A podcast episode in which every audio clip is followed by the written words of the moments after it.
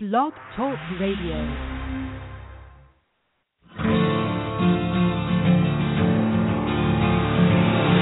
It's time to strap our boots on.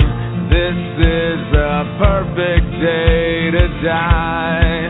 Wipe the blood out of our eyes. In this life, there's no surrender,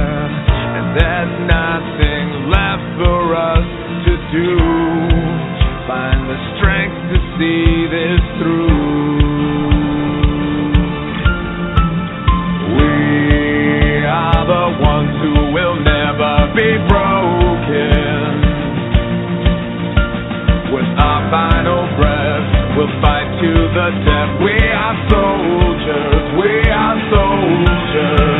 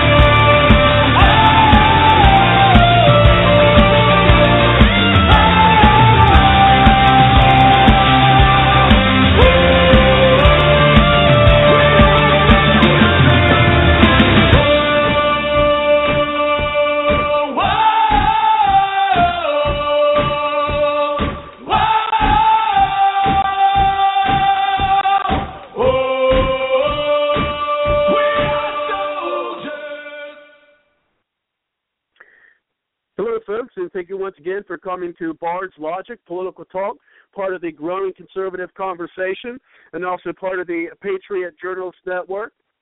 And you can find the Patriot Journalist Network by going to www.patriotjournalist.com. And so, you go ahead, let's hear a brief uh, message from the Patriot Journalist Network.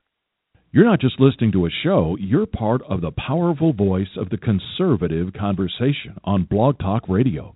Nothing worthwhile has ever been accomplished without teamwork. PJNet invites you to help make a difference by adding your voice to the team grassroots conservatives working together to take our country back. To find out more, check out the PJNet hashtag and visit our website at patriotjournalist.com. Let PJNet add our muscle to your hustle. And also check out the Bards Logic Political Talk website at www.bardslogicpoliticaltalk.com where you can see a list of our past guests on the show, also some links to some wonderful organizations that, of course, uh, could use your financial help, and, of course, the contact page, among others, uh, where you can contact me, the host, about tonight or any other shows. Or if you'd like to have a topic on a Bard's Logic Political Talk, you can send a message from the contact page there as well. So go to www.bardslogicpoliticaltalk.com. And tonight our guest will be KC Massey. And what we'll be t- discussing tonight is his experience with Border Patrol agents and the ATF.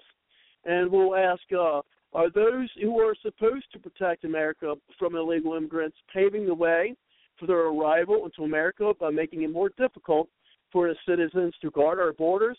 And also, should armed citizens, militias, and property owners be allowed to protect borders? So we'll be uh, asking these questions among others, and so uh, we'll bring that in tonight. And so we will see if uh, we've got somebody on the line here. We'll open up the mic, see if that's our guest tonight. Uh, two one four. Is this KC? Yes, it is. Okay, great. Uh, thank you very much for calling to the show. How are you tonight? I'm doing fine, sir. Thanks for asking. No, you're welcome. You're welcome. Appreciate you coming on.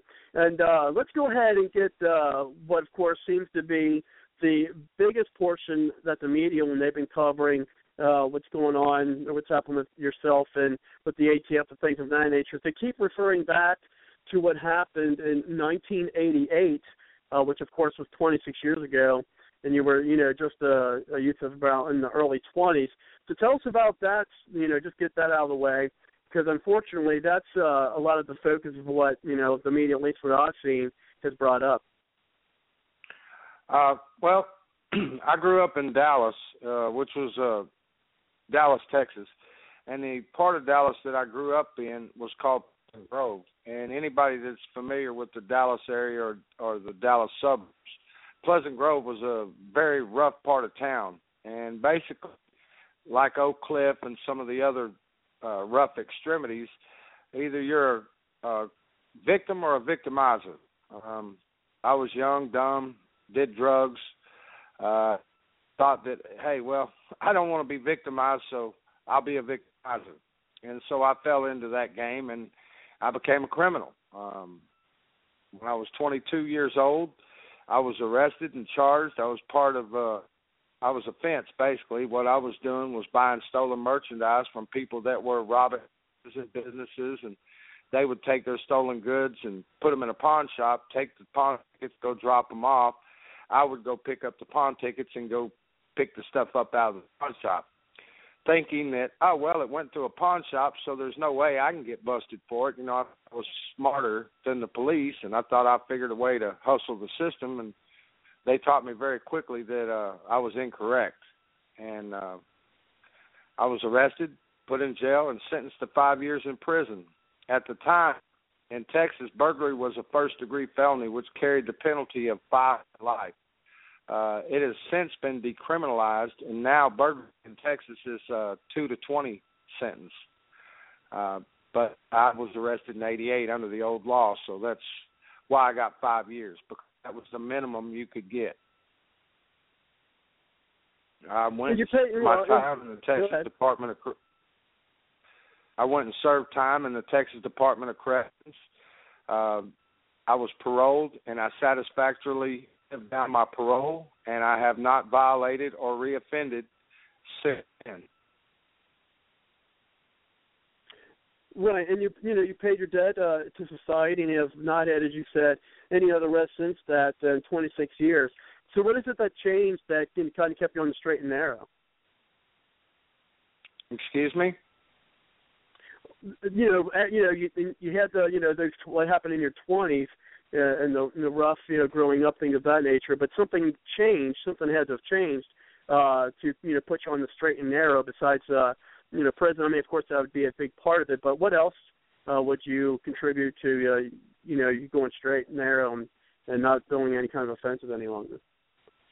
Well, when I was in prison, being as of my age, I was young, so they put me in what they call field units, where you go out with a, a hoe, which we called an Aggie, which is just a big hoe, and we would have to go out and cut down weeds on the side of the highways. I had to work in huge, big gardens with fields of vegeta- you know, vegetables, because back then the prison system grew and and processed their own vegetables and uh I learned more about myself in that time than I had ever thought that I could know about myself. Uh anybody that's been in that position can uh tell you about Aggieitis and that's where your hands from gripping that hoe all day become curved where you can't even open your fingers up.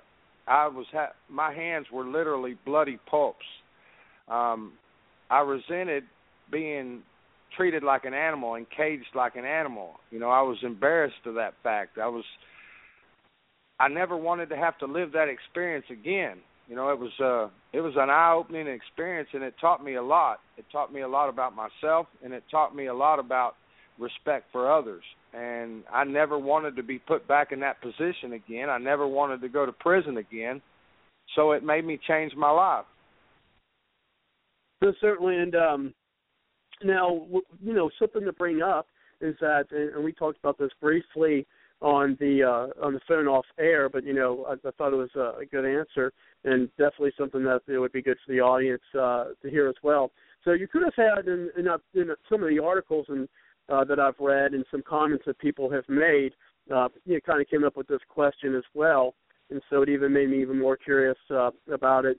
Is you could have had gotten the convention expunged, and then also, of course, uh, that would have happened, been able to uh, carry a firearm anywhere uh, because of it. Uh, why did you choose um, not to do that? Why did I? I'm sorry. I was. I'm get bad signal yeah, out here. So some. Why, why did you choose not to get uh, the record expunged?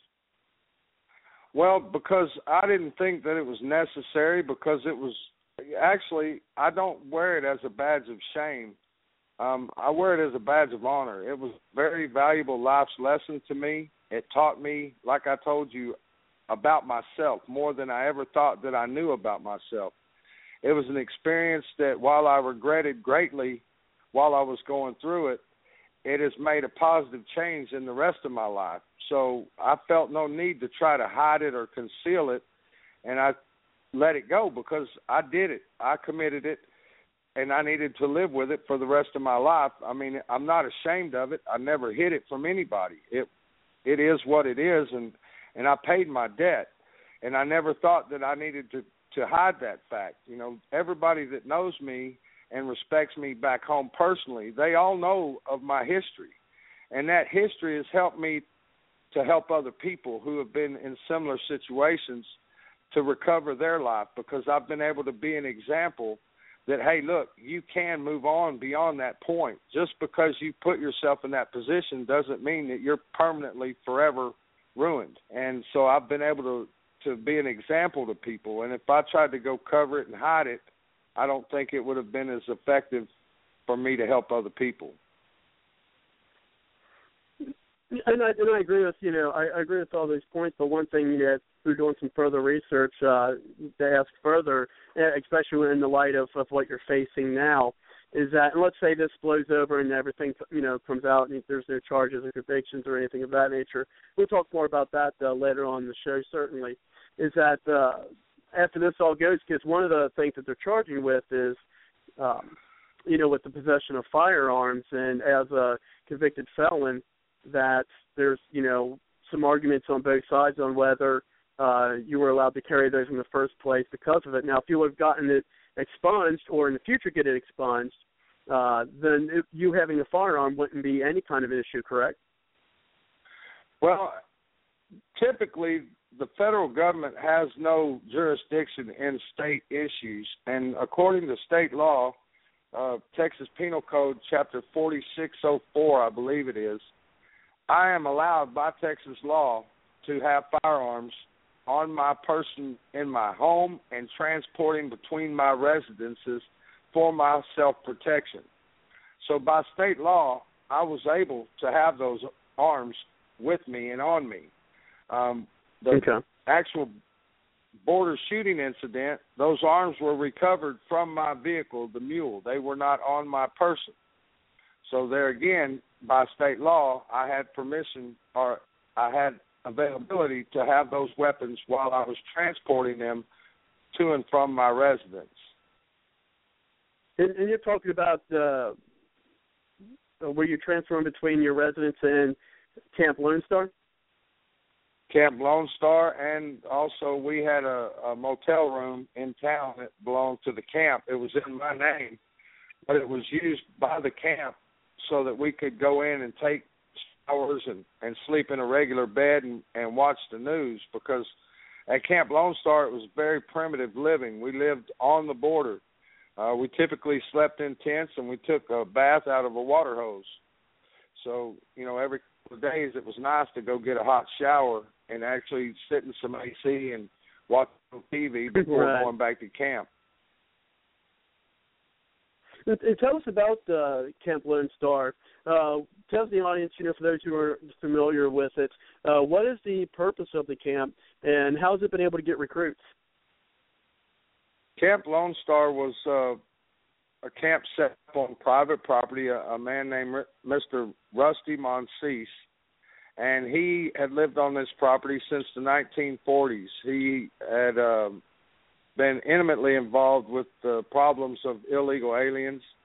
He'd had at least a hundred animals killed, dogs by illegals. He had to shoot an illegal at eight years old. Um, his family was always had a history and a problem with illegal immigrants, and in the last few years, the problem had escalated to the point that he was uh, in fear of his safety, and his property was being defaced and damaged almost daily. And so he wanted people to come help him protect his property and protect his life. And so he allowed us to come set up on his property, which is situated directly on the border of Texas and Mexico, right outside of Brownsville, Texas. Uh, the members that we had there were uh, regular citizens. We had citizens from different states all across the United States. Um, me in particular, I'm from Texas, so you know I was protecting my own state. But we had people come from Indiana, South Carolina, Georgia, Alabama, Louisiana, uh, Arizona, Kansas. I mean, we had Patriots militia brothers from all across the United States. And you were using uh, your own funds to you know, you know pay, help pay for the camp, correct? Used my own personal funds. Yes, I spent over ten thousand dollars of own money supporting the mission. Uh, there was GoFundMe account that had been set up where people were donating funds, and uh, I had a lot of people. Uh, one of them, whose name is Bethany Clem, she collected a lot of food in my town where I'm from. I'm I'm well known and respected, and so she went around and did food drives here in my county and was able to bring vehicle loads of food down there, uh, canned goods, dry goods. And then there's another guy uh, on Facebook. His name is Hugh Hawk, and he was a another big contributor of food and and dry goods and canned goods and juices and water. And that's how we were able to eat and stay hydrated was mainly through the efforts of those two people. And wasn't there a, a point where the gentleman who you were protecting, you know, his home, Mr. Monsees, uh, was it was there a time where he, he came back and decided he no longer wanted your protection, or to, you know, to go and, and search out to see if there's a, a illegals around his uh, property? No, so that was another place. That was in Fort Hancock, Texas, and that was a guy Okay. named George who had worked. He works for the federal government, and that's uh, one of the most uh, noted original border missions. That's where Blaine Cooper uh, took and made videos of the guy's wife and showed the FLIR video of the uh, illegals crawling through the uh, cotton fields, you know, with the FLIR, and uh, that's was really the first AO opened in Texas was in Fort Hancock, and that was George's property, and that's he's the one that had come in and decided that he didn't need the help anymore when he came back from his road trip. No, because I was yeah, that's right, that's right. Because my you know a question that, that leads into uh, is do you believe that he truly didn't need the help, or that maybe he was getting some outside pressures uh, to make uh, you know kind of sway him in his decision with that? I believe it was uh, both. I believe mainly uh, due to the fact that George is a contractor to the United States government. He is a arms dealer and unit and explosives dealer contractor to the government. And when he was out of town, he was in Quantico teaching a sniper training school. So he was intimately involved with the federal government, and I believe they resented the fact that he allowed us on his property. But he wanted us there because his wife was there by herself, and he wanted to make sure that she had the extra added security due to the insurgents of the illegals coming across. I mean, at that time is when the big push coming across our borders started.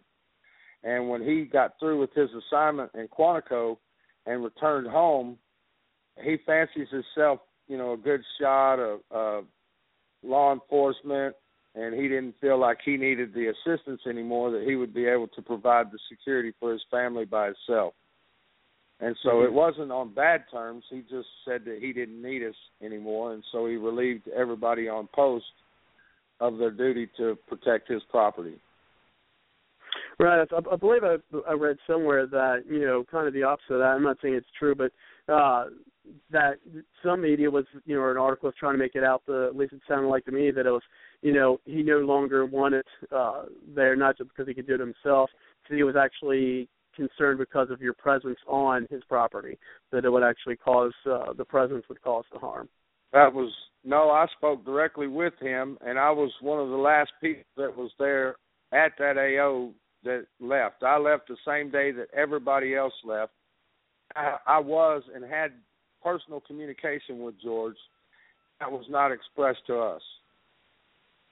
Okay, and and, and part of that I think is a good segue, and is to uh, the cartels that are down there, uh, specifically the Golfo uh, I hope I'm pronouncing that right. Maybe I'm not. Uh, the Golfo uh, uh, cartel, which at least through you know my research is the one that you uh, had the most maybe not contact with, but um, observation of or things of that nature. Tell us about that. Um, if I'm not mistaken, and I'm not a cartel expert, but I believe the Fort Cock area, which is right there around El Paso, is controlled by the Juarez cartel. Um, the cartel that we dealt with down in Brownsville, the Gulf Cartel, and in Spanish they called it Cartel Golfo, which is the Gulf Cartel. And those were the people that I had the most experience with in dealing with their mules and their their smugglers, and they're the ones that uh, supposedly, and this was told to me by law enforcement, that they had put contracts on my head and Rusty's head. It's in some of the. I'm not saying you came in contact with these, but uh, some of the articles also mentioned ISIS. I cannot tell you specifically directly that we ever apprehended or dealt with an quote ISIS terrorist. I can tell you definitively that we did capture and assist in capturing multiple men of Middle Eastern descent. What their affiliation was, I would be speculating to tell you. But I do know for a fact that we did apprehend and help apprehend numerous Middle Eastern descent people. Uh, the majority of the people that we dealt with on the border were not Mexican. Over two thirds of the illegal invaders that we were put in a position to have to detain were from South America and the Middle East. Yeah, so the, yeah, so tell us about some of the successes uh, on the border, you know, with the detention or detaining, and also uh, describe more about, you know, because some folks are like, wait a minute, you're not law enforcement. How can you detain or, in, in a way, arrest uh, these illegal immigrants? Uh, tell us how that is so. Well, anybody that is unfamiliar with rights as American citizens can go look up. It's called a citizen's arrest. Any citizen in the state or the United States that witnesses somebody committing a felony has the right, and as far as I'm concerned, the obligation and duty to detain and hold those people for law enforcement. And what we did was quite clearly and simply legally detain. We could not move them because then we could be charged with furtherance of illegal immigration. But we could hold them at the spot that we caught them, detain them, and notify Border Patrol to come pick them up. And then they would transport them to wherever they took them, to the holding facilities, to jails, wherever it was. And every American has that right of it's called a citizen's arrest. Bonds have you had uh, with the border patrol agents or with border patrol in general? Well, um, just like the brief that I sent you, basically about my chronicles on the border. Originally, uh, well, in the first part of my time on the border, the first month, because I got to the border in July, um, I pretty much did reconnaissance from Laredo west all the way to Fort Hancock. And it was our experience in dealing with the Border Patrol at that point that the Border Patrol was extremely corrupt. We had no faith in them. They spent more time following us, harassing us, than they ever did trying to stop illegal immigration. Um, it wasn't until I got to the McAllen area and I met some of those Border Patrol guys, and I took them to be honest and genuine, and they seemed sincere in their effort to try to repel the foreign invaders. And that's where a lot of the videos and stuff that were coming across TV came from was the McAllen region, and that's where they were bringing the women and children and all that stuff across. That's where the biggest news stories came out of. When we got to Brownsville and we set up Camp Lone Star, we had a meeting with some of the top brass of well, the top brass of the Brownsville station, and we also had a top uh, border patrol official from Houston come and sit in, and we had a meeting at the headquarters of Camp Lone Star. At that meeting, we were able to sit down and create SOPs, standard operating procedures, ROEs and our procedures and where and how we would patrol as to protect the safety of ourselves and Border Patrol. Because uh, one of their biggest concerns at the time was that they would run into us pursuing illegal immigrants and they would find us armed, and then it could be a potential uh, physical situation that would not be good for either party. and uh, you know, kind of fast forwarding things a, a little bit, is uh, tell us about what happened uh, with the ATF, and that's going to kind of bring us into more recent uh, events and what you're dealing with now. The ATF was uh, notified by the border. Well, what happened was uh, they after they shot at us on August 29th of 2014, the Border Patrol. Uh, we were in an area, of private property, where we had permission to be somehow they bungled and wound up shooting at one of our team one of my teammates. I was the leader of the the patrol and one of my teammates was shot at. Supposedly the border patrol agent was 35 feet away and discharged his weapon five times and never struck my teammate. Now, at the time, the official border patrol story was that the agent who had been working uh, a border patrol checkpoint uh, who was on rotation and was unfamiliar with actually working on the border, he's the one that discharged his weapon. He saw my teammate with a weapon. It frightened him, and so he opened fire. Uh, he never issued any commands, and they ne- they told me at the time that he never, my teammate, never pointed a weapon toward the border patrol. He turned toward the border patrol with a weapon in his hand. At which point, the Border Patrol opened fire. Anyway, after that shooting incident, we had a strained relationship with the Border Patrol. Prior to that, for about three weeks, we had a perfect, harmonious relationship with the Border Patrol. After the shooting, there was a great deal of mistrust between us and Border Patrol. I mean, they shot at us. They knew we were there. We were assisting one of their agents at the time that they shot at us. So we didn't trust them. And then half of them they were embarrassed of the fact that one of theirs had shot at us, and we'd been working so well together. The other half, they didn't want us there in the first place, and I I believe it's because of the corruption there, and we were getting in the way. So then, fast Mhm. forward up until the middle of October. Well, the harassment by Border Patrol had been increasingly getting worse. They would try to stop us during patrol, ask us what we were doing, and at this point, they were fully aware of who we were because we used uh, a 2014 Kawasaki Mule that I it was my personal uh, vehicle.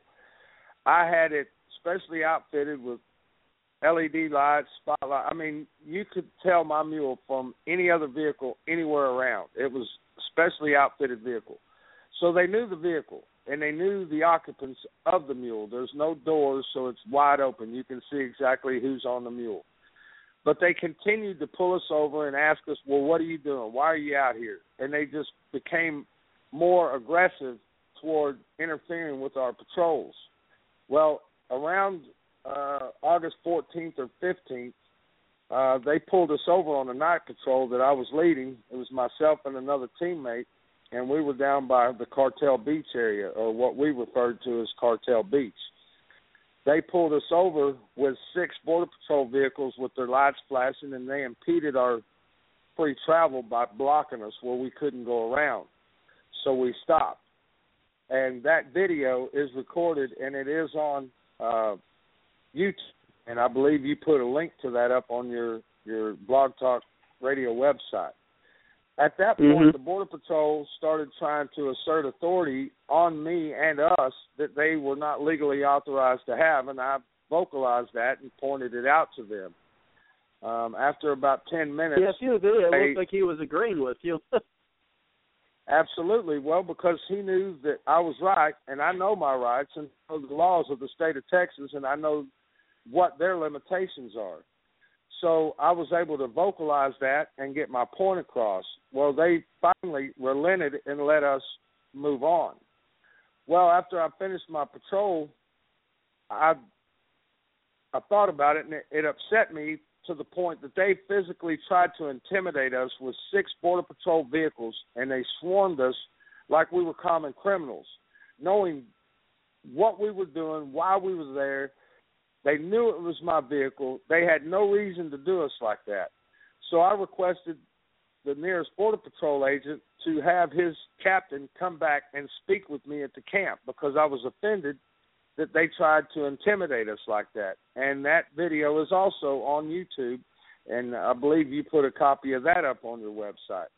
And at that point, I was able to verbalize with the Border Patrol captain my uh, dissatisfaction with the way that he treated me and my teammate and the things that they were employing against us, even though we had never posed them any threat or any harm. We had always tried to work with them. We had always showed them the utmost respect.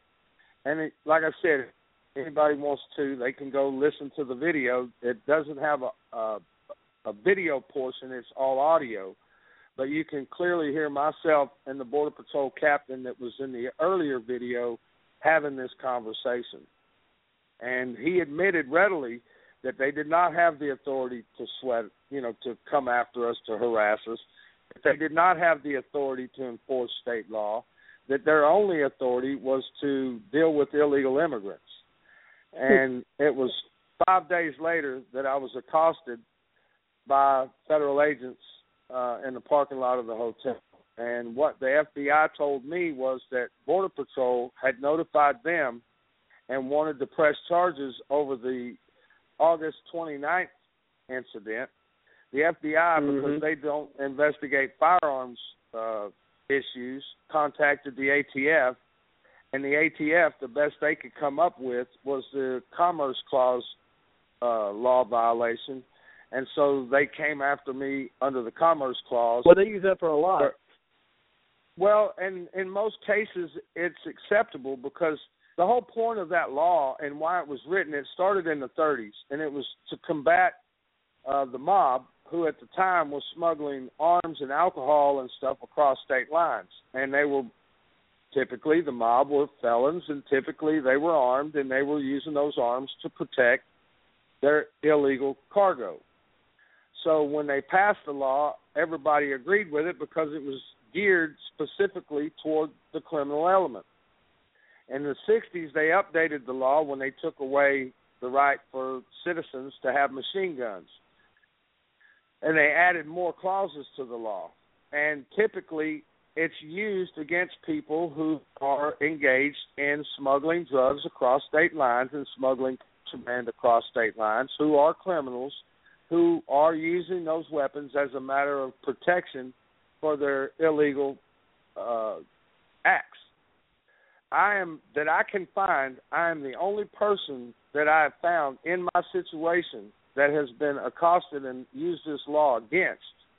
Um, everybody else, there's a secondary charge to the felon in possession charge. And the Supreme Court in the United States versus Lopez said that to be able to use this charge against somebody, you have to prove that I had a, a substantial effect in commerce or affecting commerce. I had to substantially affect commerce, which I do not. The Supreme Court has already ruled on that. And so that is going to be part of my defense because I in no way affected interstate commerce. Therefore, they have no reason to try to come at me with those charges other than to get me off the border and to try to silence me, which has not been effective in silencing me. Yeah, we had a gentleman last week uh, in, in want to listen to it. The archive is available on podcast, uh, and perhaps we could talk a little bit more about it later. Uh, where he was uh, trying to get some investigative work done by grand juries into uh, political corruption uh, there in Florida. And so, you know, folks want to listen more about that. Uh, that's on our podcast, as I said, and, and perhaps we'll talk more about that, um, you know, later on in the show, perhaps in the extended period. So, so one of the things that's brought up is also the quote unquote explosives uh, that you had as part of, I guess, the evidence against you. Uh, tell us about that. yeah, that was, uh, you know, that was ironic, and it's I find it humorous because the uh, Bureau to compare it to McVeigh. So go ahead. Yes, but what it was, and the Bureau of Alcohol, Tobacco, and Firearms and Explosives is supposed to be trained in detecting and knowing different types of quote explosives. What I had in my possession in my vehicle, and the reason I had it in my vehicle was so that somebody couldn't take it and misuse it. So I kept it under lock and key to make sure that it was safe was tannerite. It is a readily available uh, exploding target compound that you use when you shoot long range targets. Because if you're shooting a target at three or four hundred yards, unless you have a very strong spotting scope, it's hard to tell where you hit on the paper. So what you do is you use this tannerite, this target exploding target compound. It's a two part component. It has a white granular substance and a gray powder substance. When you mix the two, that's when it becomes quote explosive and a high velocity bullet detonated. That was in my truck in an ammo can legally in its original packaging. It was not mixed and the fuel that they're referring to was the gray powder that it takes to make it into a volatile uh, substance.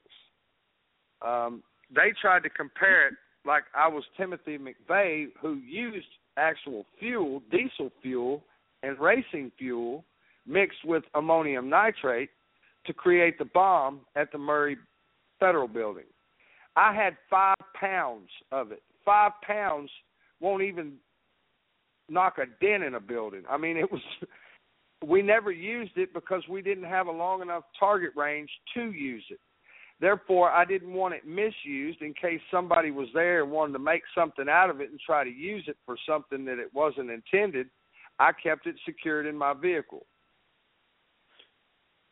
Hmm. I just had a realization here. I wonder uh in this I'm a big Star Trek fan and one of the races there was called a Tellarite. So I'm going to do some research to see if maybe that's where they got the name for that race in Star Trek. But anyway, I digress. So um, I'll have to I'll have to check that out. Now with with Telluride, I don't. I mean, frankly, I don't know uh, much about it. I'm going to do some more research maybe uh, when I have you other can buy folks it in on. any hardware. panelists. You can buy There's it. not much of an explosive from Telluride, is there? Is that where it's just like a Tannerite. flash powder almost, or It's more of a, a smoke than it is a concussive. It does, cre- depending on how you package it. It comes in plastic bags, and if you use it in those plastic bags, when you strike it, it's more of a poof and a big cloud of white smoke. Now, if you were to try to package it in a metal container, then it would be more concussive because it holds the explosion longer. So when it does let go, it does make a big boom. Um, there's been videos on YouTube where people have taken 50 pounds and put it in a barrel and detonated it in the back of a dump truck and destroyed a dump truck. Uh, but you, you're legally able to possess up to 50 pounds of this tannerite, and it, it comes in different names. But you can buy it at any uh, sporting goods store, at Dick's, at Academy, at just about any gun store. you can buy this stuff. It's completely legal and it's readily available anywhere.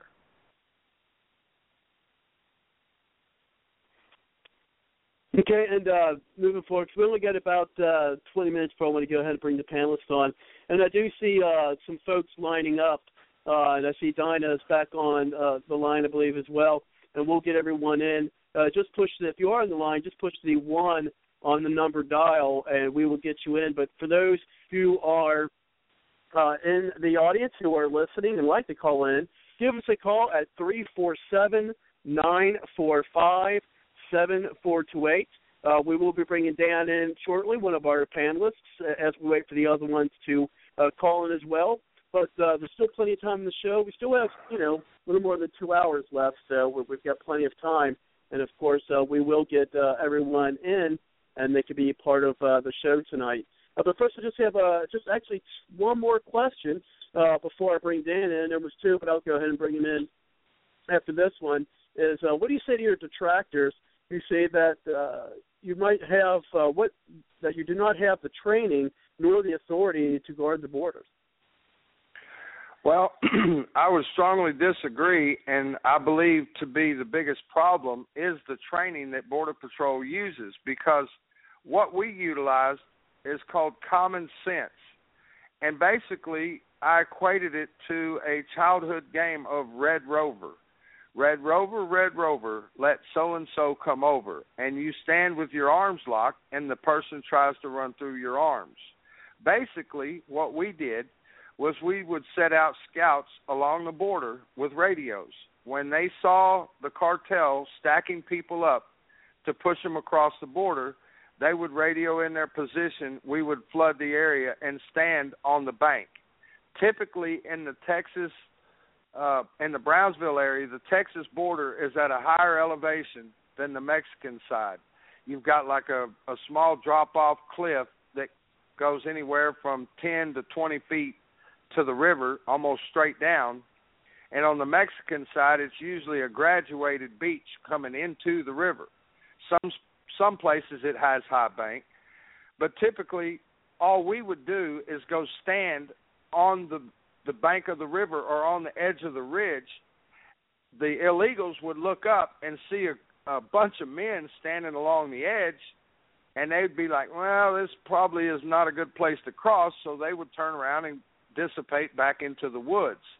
Um, not saying that they didn't cross somewhere else, not saying that they didn't move, you know, a mile down the river. Either way, I don't know what they did, but I know that while we were there, they never tried to cross in our presence. We were a deterrent simply by our presence. And that is one thing that the Border Patrol, with all of their awesome training, they stay three to four hundred yards off the river.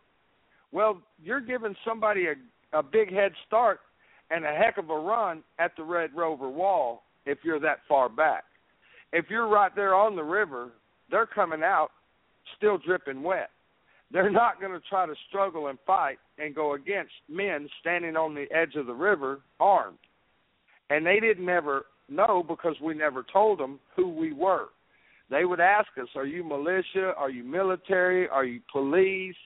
And we just look at them and smile, and we never answered who we were or what we were, and that alone was enough of a deterrent to keep them from trying to cross in our presence.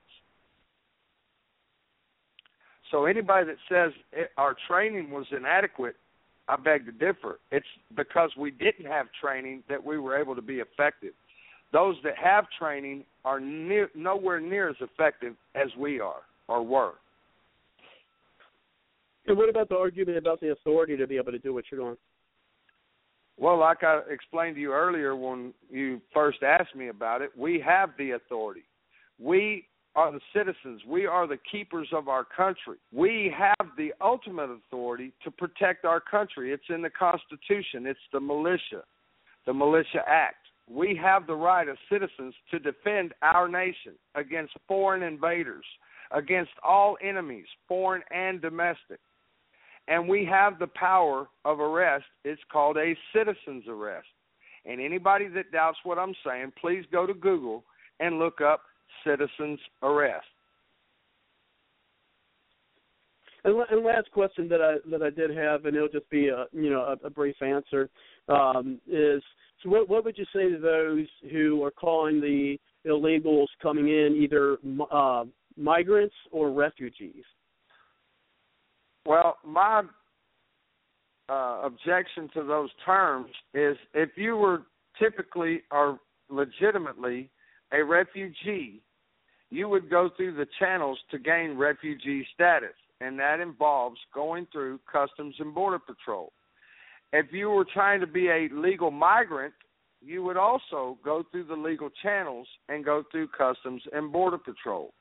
When you are illegally crossing into our country, you are a criminal. It is a felony to cross the river, whether you're an American citizen or not. If you come across the river and do not come through a Border Patrol port of entry, you are a criminal by definition, by law, federal law. That is illegal and it is a felony. And I do find it interesting when you know when I was reading uh, the comments in some of the articles that I was reading, how quick they were to uh, criticize uh, you and you know saying about you know oh well you know talk about the record that you know you had 26 years ago uh, and use that in the defense of uh, the criminals as you just stated uh, coming across the border of course which is you know something that's more recent and how they're it seems like they're just more apt to defend uh, these foreign criminals than they are those who you know made you know mistakes you know years ago and uh, you know have already worked already uh, worked and got their uh, pay their debts to society and things of that nature. I, I find that ironic. Uh, but I find you know, it humorous and ironic. I agree. Yeah. Um, I, I must admit I don't find any humor in it, but I, I do find it ironic. But I do want to go ahead and at this point in time uh, bring in Dan. Uh, he's from Pennsylvania, another uh, one of our panelists here. Thank you very much, Dan, for calling to the show. And uh, you know some militia folks yourself, uh, but thank you for coming on the show. How are you? Not too bad. I I managed to uh, catch up on some of that chronic sleep deficit that most of us are feeling uh, with this liberty movement working so hard. But uh, I passed out for a couple hours when I got home, and uh, the wife was very nice, tucked me in, and then woke me up in time for the show. So God bless her. Uh, Great. welcome, then, Mr. Massey. And then we'll have dinner after the show. Now go ahead, Dan. yeah, well, food's another thing I forget sometimes. Uh, Mr. Yeah, Massey, me on a personal note, uh, back in uh, the 80s when I was in my 20s, I was a thug myself and a, a criminal involved in uh, gambling, drugs, and violence, weapons. Uh, difference, two differences only. One, I, I never got caught. Um, I wasn't necessarily smarter. I was certainly luckier. Um, hard labor is what did it for you. Um, for me, it was love of a good woman, and in time, God, and just wanting the truth. But uh, if we're to be judged by the content of our character, we can only be judged for our actions, as you were. Amen. As, and and and I don't hide what I did. Um, just as we've seen the good go bad, especially when they go to D.C., so too folks can redeem themselves. People who did bad. Uh, I have, you have, uh, a lot of us have. The, the federal rules um, regarding disqualification of basic rights, such as the right to keep and bear arms, even after satisfying all sentences and penalties. Well, the list of offenses is, is huge. It's, it's very long. There, are, many of these are administrative penalties too. They're not even criminal, and under sufficient scrutiny, I think that nearly everyone could be considered guilty of some offense which would take away your rights. Now, the states determine this is a practical matter, not what's legal or proper, but I agree this is legal and proper. The states determine whether former felons can have their franchise to vote restored. But the feds can use any excuse if it's a crime of any kind that at any point could be considered punishable by a year or more in jail they declare that you have no right to own a weapon, and they will use that against you. Um, That's true. This this this tannerite thing that you're talking about, and I'm familiar with the substance, is a, a perfect example of how they misapply law to use it against honest citizens, while at the same time using this so-called prosecutorial discretion to ignore serious and real offenses by actual criminals. The Obama administration continues to release tens of thousands, now hundreds of thousands, of violent felons, not just people who were involved in something that was technically illegal. We're talking rapists, murderers, uh, uh, bad dudes, right onto the streets simply because they're illegal. They, they don't belong on anybody's streets, not ours, not anybody's. They're they're you know MS-13 members and, and uh, you know cartel members. This is I'm not saying these people couldn't be redeemed, but they're going to have to stop what they're doing and, and uh, make amends before that could ever happen. Um, you mentioned uh, the ISIS. Um, there have been some articles recently, just this week, of actual evidence. This is verified that ISIS and Al Qaeda operatives have been crossing and recrossing the southern border. Right now, 24 states are suing Obama over illegal immigration because he refuses to follow the existing law while demanding that the Congress and the Senate pass new laws to make sure that he's not impeached for simply making law with his pen. Um, mm-hmm. We're talking about uh, qualifications, um, whether you're qualified to do what you're doing. It's a tired excuse. Well, only government experts can do the job. Well, that argument completely fails. Just look at the results. These are the experts. They're not doing the job. Now, as far as what could be done, um, I don't favor rounding people up and putting them in camps. Um, my own personal thought is simply criminalize any employer who does not do the proper vetting. They're fooled, if the feds are fooled, it's not the employer's fault. But at my work, I work at an unemployment office in a cubicle, for God's sakes. Um, we have a save. We use the save system. Um, we can verify somebody's uh, legal status with a picture uh, that has to match what they're they look like in literally seconds. And it could be fooled, I suppose, um, by somebody who was really motivated and had someone on the inside. But it's very hard to fool, especially for the majority of people who are not Al Qaeda members or, or cartel members. And if an employer goes through that system, then they're exempt. They're, they didn't commit any crimes. If the system's full, that's not their problem. But if they hire somebody and they don't put them through the system, I say uh, dock them for whatever the cost of uh, that person's salary is for a year on a first offense on one person, three years on the second person, and if there's any further offenses, put them in jail. That would stop it in a heartbeat. If you come here well, I, and if there's no jobs, why come here? And if there's no benefits, well, ten years, why shouldn't, you should be here ten years before you can receive a benefit. Go ahead. Why shouldn't an employer be charged like they threatened to charge us for furtherance of illegal immigration, which is a felony? Because if you are allowing someone that is an illegal immigrant to work and gain money and gain status in this country, then you are furthering illegal immigration, and as such, you should be penalized and charged with a felony under federal law for furtherance well, of illegal immigration. So I don't that, believe in fining them. I say put them in prison.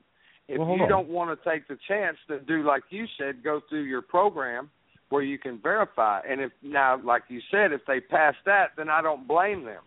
But if they knowingly and intentionally uh, hire them, then they need to be penalized severely. Well, you just mentioned the two words knowingly and intentionally. In, in uh, criminal law, mens rea in Latin, that you have the mind with a reason uh, is required. You have to know what you're doing. If you if it's a complete error or mistake, a bookkeeping error, you've got idiots running your, that that segment of your business. Um, that's not necessarily criminal. But if you know what you're doing or you're deliberately trying to skirt the law, absolutely. Back in 1956, um, Eisenhower, uh, there was a, a Republican and a pretty soft guy, um, even though he was a, uh, um, a a war hero and a general. He was not a, a, a bad guy. He was not like, oh, well, you know, let's cut off all the social programs. He was pretty soft and decent. Um, but there was a huge problem with illegal immigration. Millions of people here from Mexico, and now I understand, as you said, two thirds of them are from other places like South America and the Middle East and China to that also. But he had, he had a Mhm. problem, and, and here's how he figured out how to do it. He he started something which is completely politically incorrect to use a title like this today. We couldn't use the title Operation Wetback, which he did. But first thing he did was he reassigned the agents who were bought and paid for far away from the border. He sent them to offices in the middle of the country way up in north like you know you're okay you go sit in this office in Fargo North Dakota you, you go sit there we've got so so it doesn't matter. You're bought and paid for that. You can't do anything. And he brought in new people and with minimal personnel. They didn't even require the national guard or anything.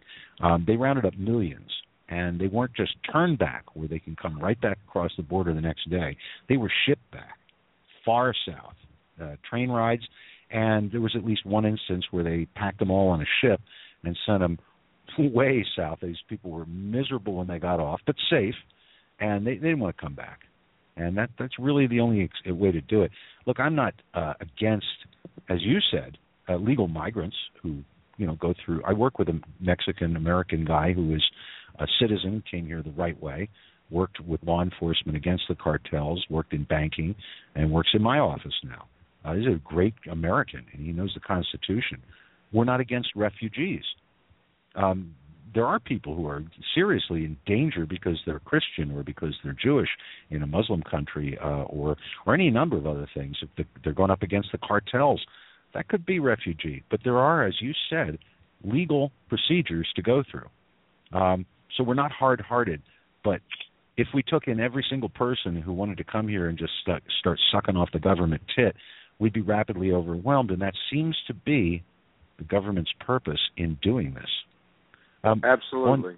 you're talking. You're obviously a very educated or self-educated person, and you're talking about the conditions on the ground. But you've got to have some uh, insights into what you think is going on on a larger level, where um, establishment Democrats, Republicans, businesses like the owners like the Chamber of Commerce and and the large uh, Silicon Valley, um, you know, Google's and Bing's and, and you know Microsoft, the rest of them, uh, they seem to be in collusion to bring all these illegals in. Why do you think they want to do that? my opinion is it's all about money and it's not uh it's not about the average person that you catch coming across the border or the people that we caught coming across the border the people that like would be employed by Microsoft are going to be people that are um more intellectual people that are more skilled these people that we dealt with I dealt with coming across the border were people that were coming here for criminal enterprise uh, very fe- the whole time I was on the border, we encountered one child. Uh, you know, on the media they put all these children, but you know, that was a focused media event, and that was orchestrated by the government and the cartel to distract from what's really going on on the border. The majority of the people that I dealt with were young males in their twenties. Uh, those people are not coming here to be legal and lawful if they're breaking the law right off the bat to get in here. And another thing that a lot of people don't realize, the cartel will kill you for crossing the border without paying the toll. They hold these immigrants' family members hostage until they send the money back to pay for their trip over. Uh, there's lots of ways that people can come here legally. If for nothing else, every anybody can come across the border through a port of entry on a, a visitor's visa. They're only allowed, I believe, it's 40 miles to travel past the border. But it's easier to come across the bridge legally and disappear But these people are intentionally subverting all efforts of legality. They're totally criminal. And they're not coming here to try to, quote, make a better life for themselves when they're engaged with the cartel and engaged in illegal conduct to get here. I don't feel sorry for the people. I saw the people. I dealt with the people. And those people, you can go look at the videos and how they cussed us out. You know, people that are trying to get here for a nice life and a better life are not going to verbally attack us the way that they verbally attacked us all the time. These people are criminal. They're coming here to make money in this country off of criminal activity, drugs, smuggling. Uh, one thing that is big that a lot of people don't realize is human smuggling as far as children. Um, in Mexico, while I was there in Matamoros, they found a van full of child bodies that had been emptied out. They took their organs, and those organs wind up coming to America to help poor little kids that had failing organs. Well, what about those poor little kids who were harvested? You know, that's the thing that people don't understand. The cartel are the major criminals in this. They make money pushing these people over. They get paid five to six thousand dollars a head. And you know, uh, there's there's another aspect. Uh, a lot of people talk about this alleged war on women that the uh, the supposed right wing has in this country, and they ignore what goes on uh, with all women in Middle Eastern countries. You know, in, uh, I shouldn't say Middle Eastern. Israel, you can be a woman and be prime minister for God's sakes, but uh, uh, or an army general uh, or a doctor. But in the Islamic countries, and now the um, a large number of young women and young boys too, uh, who are smuggled into this country, become in effect slaves in the the slavery of sexual addictions. So we're not only satisfying the drug addictions of people in this country by bringing in um, Mexican drugs, and a lot of this is Afghanistani heroin that's coming across our southern border. We're, we're protecting it over there; it gets shipped over here, and the cartels bring it in, and there are billions and billions of dollars of illegal profits being made on that, and we got kids dying of this crap here at home. Um, but in addition, the the sickos who want to mess with little kids and don't want to have to worry about jail time by messing with with little Johnny or Susie down at the grade school. They can pay somebody and find a little place, a little house where there's uh, a whole bunch of these little kids who are completely undocumented, completely unprotected, no parents. Some of the parents sell them. Sometimes they're kidnapped and they're brought to this country and abused in the most shameful fashions. And a lot of times you won't hear about them because they they don't allow them to live because these kids could testify. Um, this is the cartel's way of doing business down there. This is just on the other side of the border. This is the way they deal with journalists, anybody who actually tries to expose what they're doing to the public, or politicians. They they killed a man who was almost the president of Mexico. He was running. They killed judges and anyone who stands in their way. They'll either buy them with this huge amount of money or they'll threaten their families or they simply kill them. You think that beheading stuff happens only across the the uh, the ocean or uh, in the occasional Islamic convert here recently? No, it happens with frequency over there uh, in Mexico. There there are parties of kids where one person had a problem with the cartel for some reason, and they decide, well, somebody they they care about is at this this quinceanera party. This is where they're they're celebrating this this coming of age of some nice young person, and they will go into the party with automatic weapons, and they've killed dozens at a time, dozens, and then it's hundreds. Yep.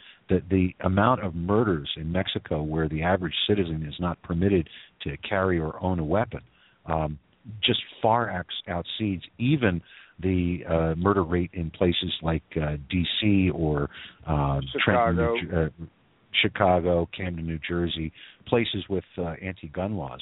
Um, I, I commend you for going down there and protecting private property. Look, folks, here's a nice analogy. I'm not on the border. We have illegals here. Um, you're familiar with Hazleton, Pennsylvania. I'm only about 16 miles away from there. That's where Lou Barletta came from, and and he is a staunch against illegal immigration, not legal. and there've been lots of fights in the, the courts on that. Uh, he's now a congressman, but uh, if if I'm on my property and somebody keeps coming on my property, let's say they just want to run their four wheelers or they want to grow some some pot on my property or uh, they want to come and vandalize or steal or hunt illegally and they they pay no attention to my property my safety my family. Um they come and they shoot my uh, machines up or they they shoot in the direction of my house a bullet might enter right near where my my kid sleeps or something like that.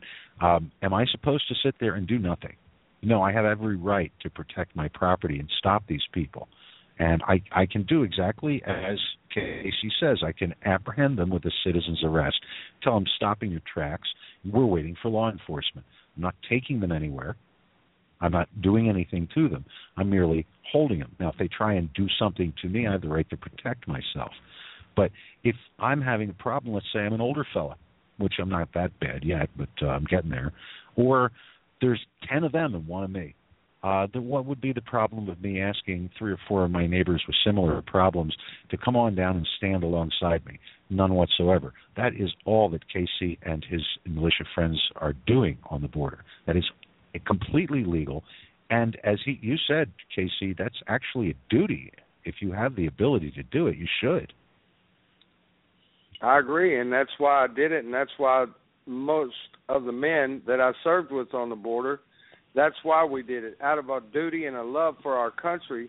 And while I live in North Texas and I'm not as detrimentally affected as the people on the border, my heart bleeds for those people. And I saw firsthand what they are facing. Uh, one of the statistics that we were given by law enforcement while we were down there is that the immediate area that we patrolled, property crime went down 80%. Property crime being theft of vehicles, burglary of homes, burglary of buildings, theft of property around the homes. That went down 80% in the immediate area that we patrolled. To me, that made it worth it. That I was able, and the guys with me were able, to make that much of an impact and make that much life better for those people who live in that area.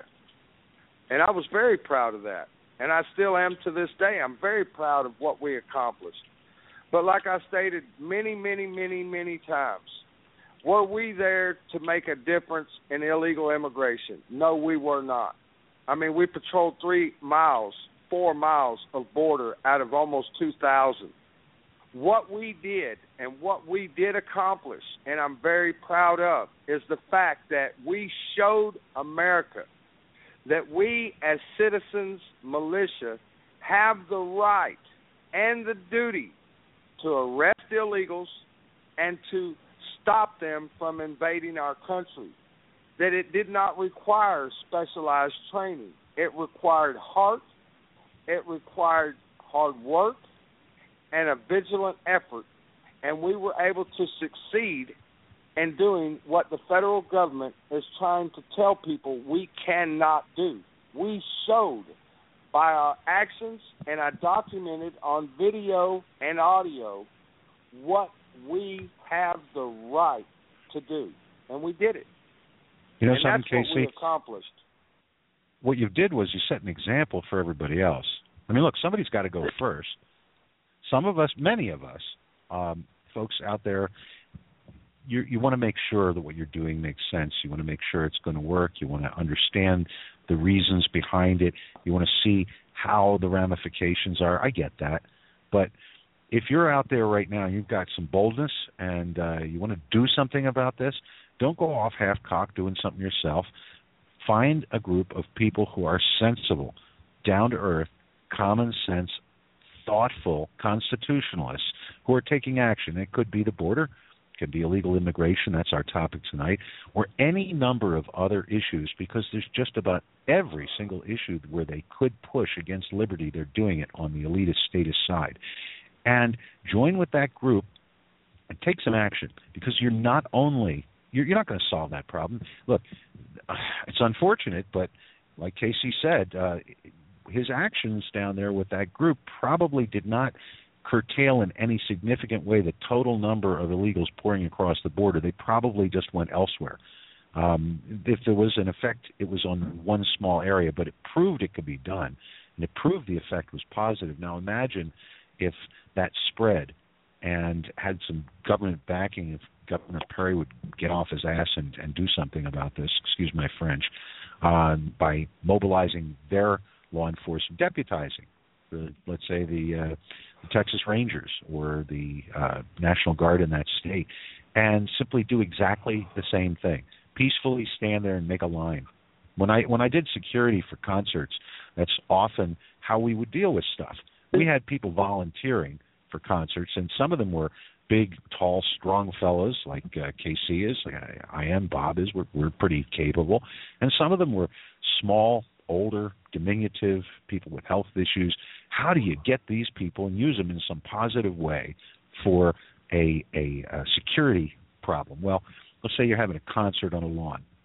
You link arms. You start walking across, and just telling everybody, "Come on, get up. It's time to go." And most everybody gets up and and goes. And when you run into a problem, somebody who's got uh, who's passed out drunk, or who's acting belligerent, or who is really bizarre, well, you simply surround them, and they're not going anywhere.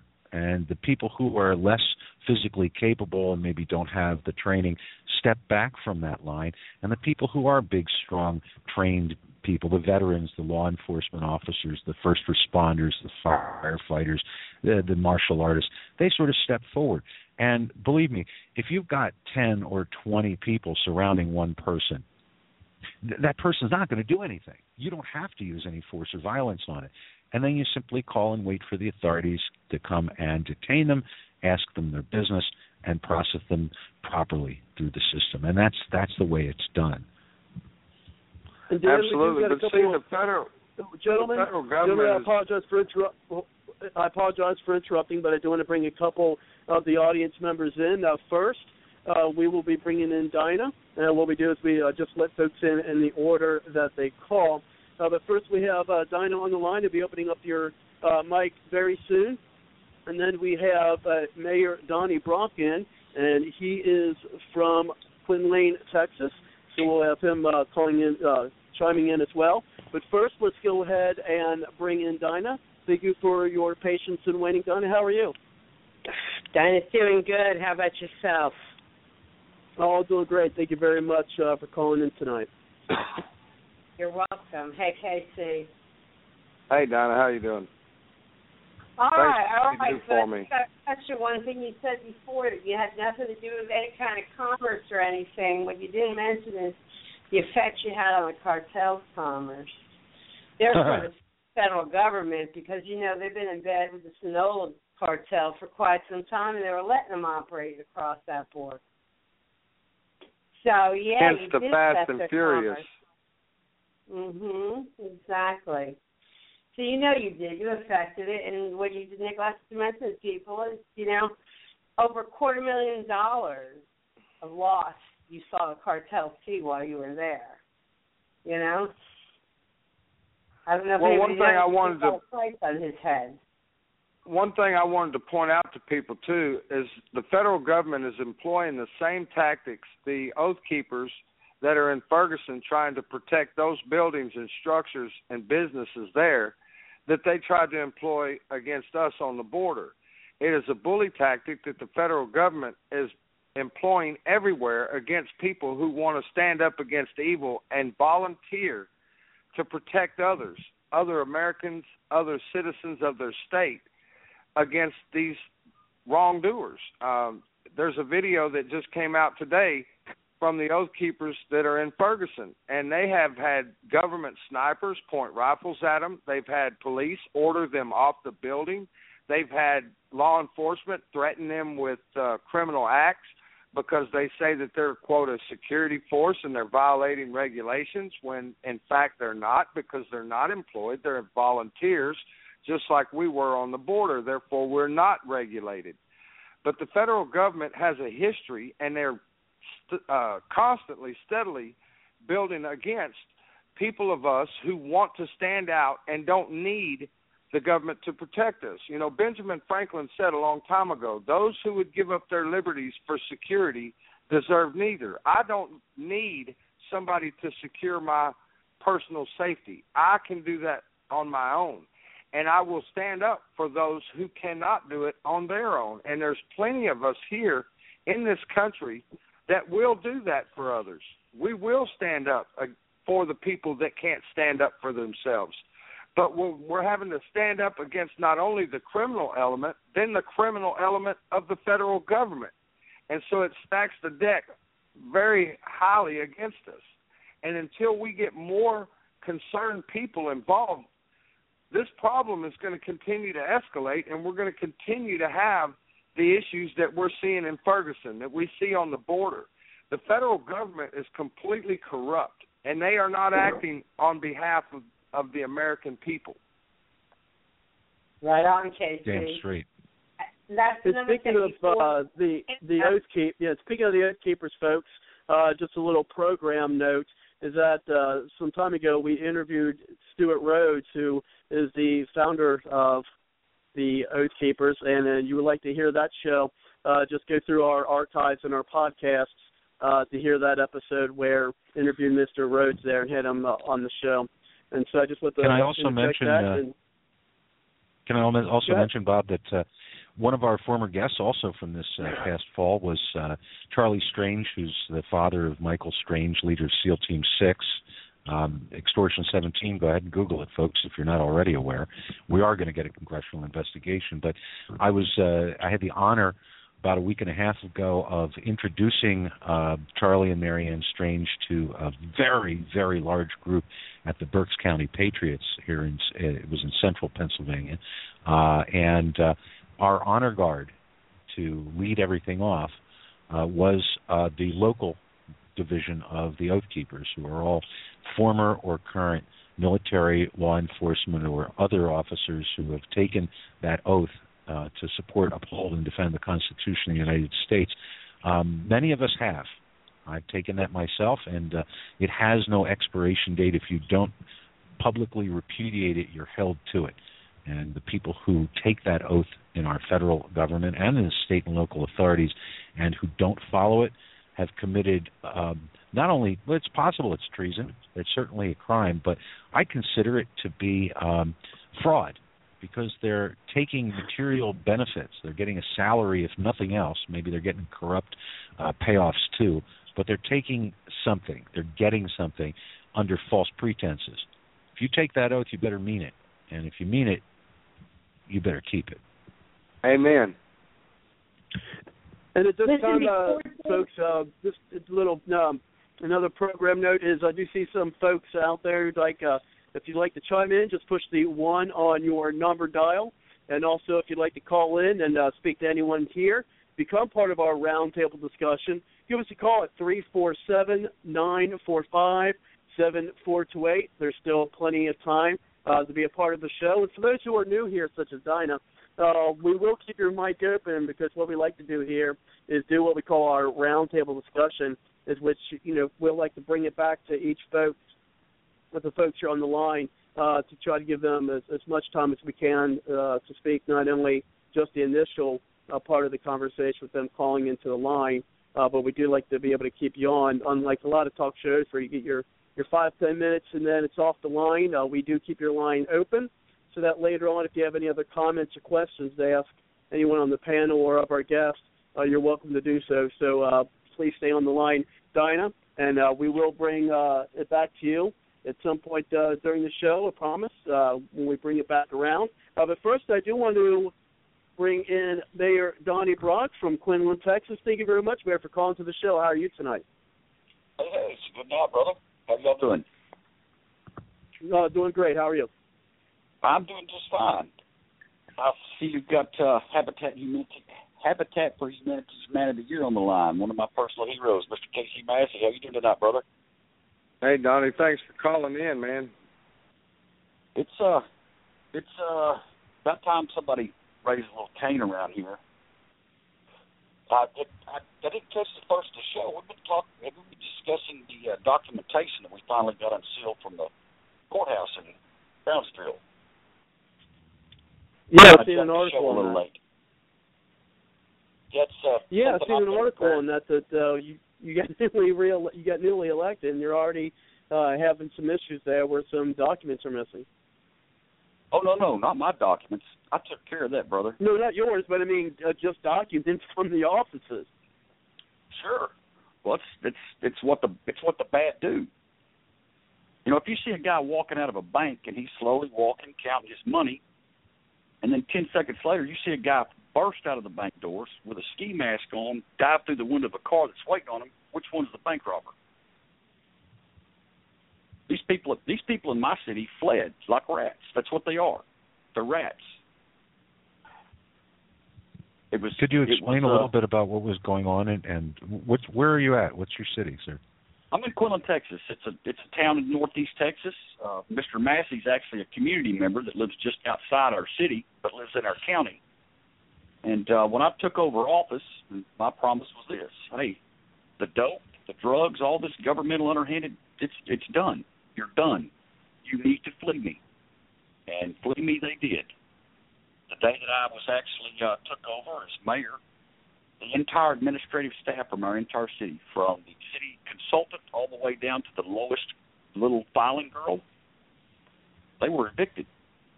Well, I guess they evicted themselves more or less. Uh, there was not a single person in City Hall the morning that I arrived to take over office. That's awesome. Donnie Six- and I six- fought fought for years to try to end the corruption in the city. Um, Donnie is now the mayor, but we we fought for years to end the corruption that was going on in our city.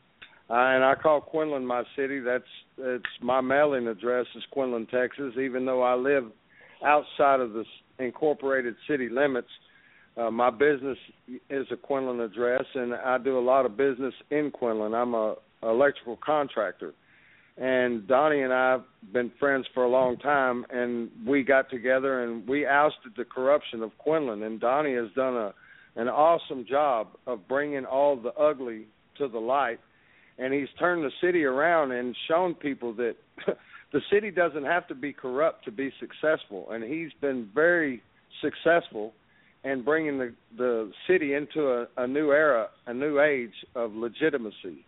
And so I'm very proud to call Donnie my friend, and I'm very proud of what he's done for the city. Um, I'd like to suggest something, which is that uh, e- even though Donnie is a leader and KC is a leader, some of us are considered leaders. They call us these names. I don't know if that's I like that name, um, but it's not going to happen in Quinlan, Texas, or in my township or anywhere else. All these places we're fighting. Look at the news, not the crap that the mainstream media f- tries to foist upon you, but look at what's actually going on across this country. There's a grass fire building. Here at home, where I'm at, down in Texas, where they're at, we're fighting.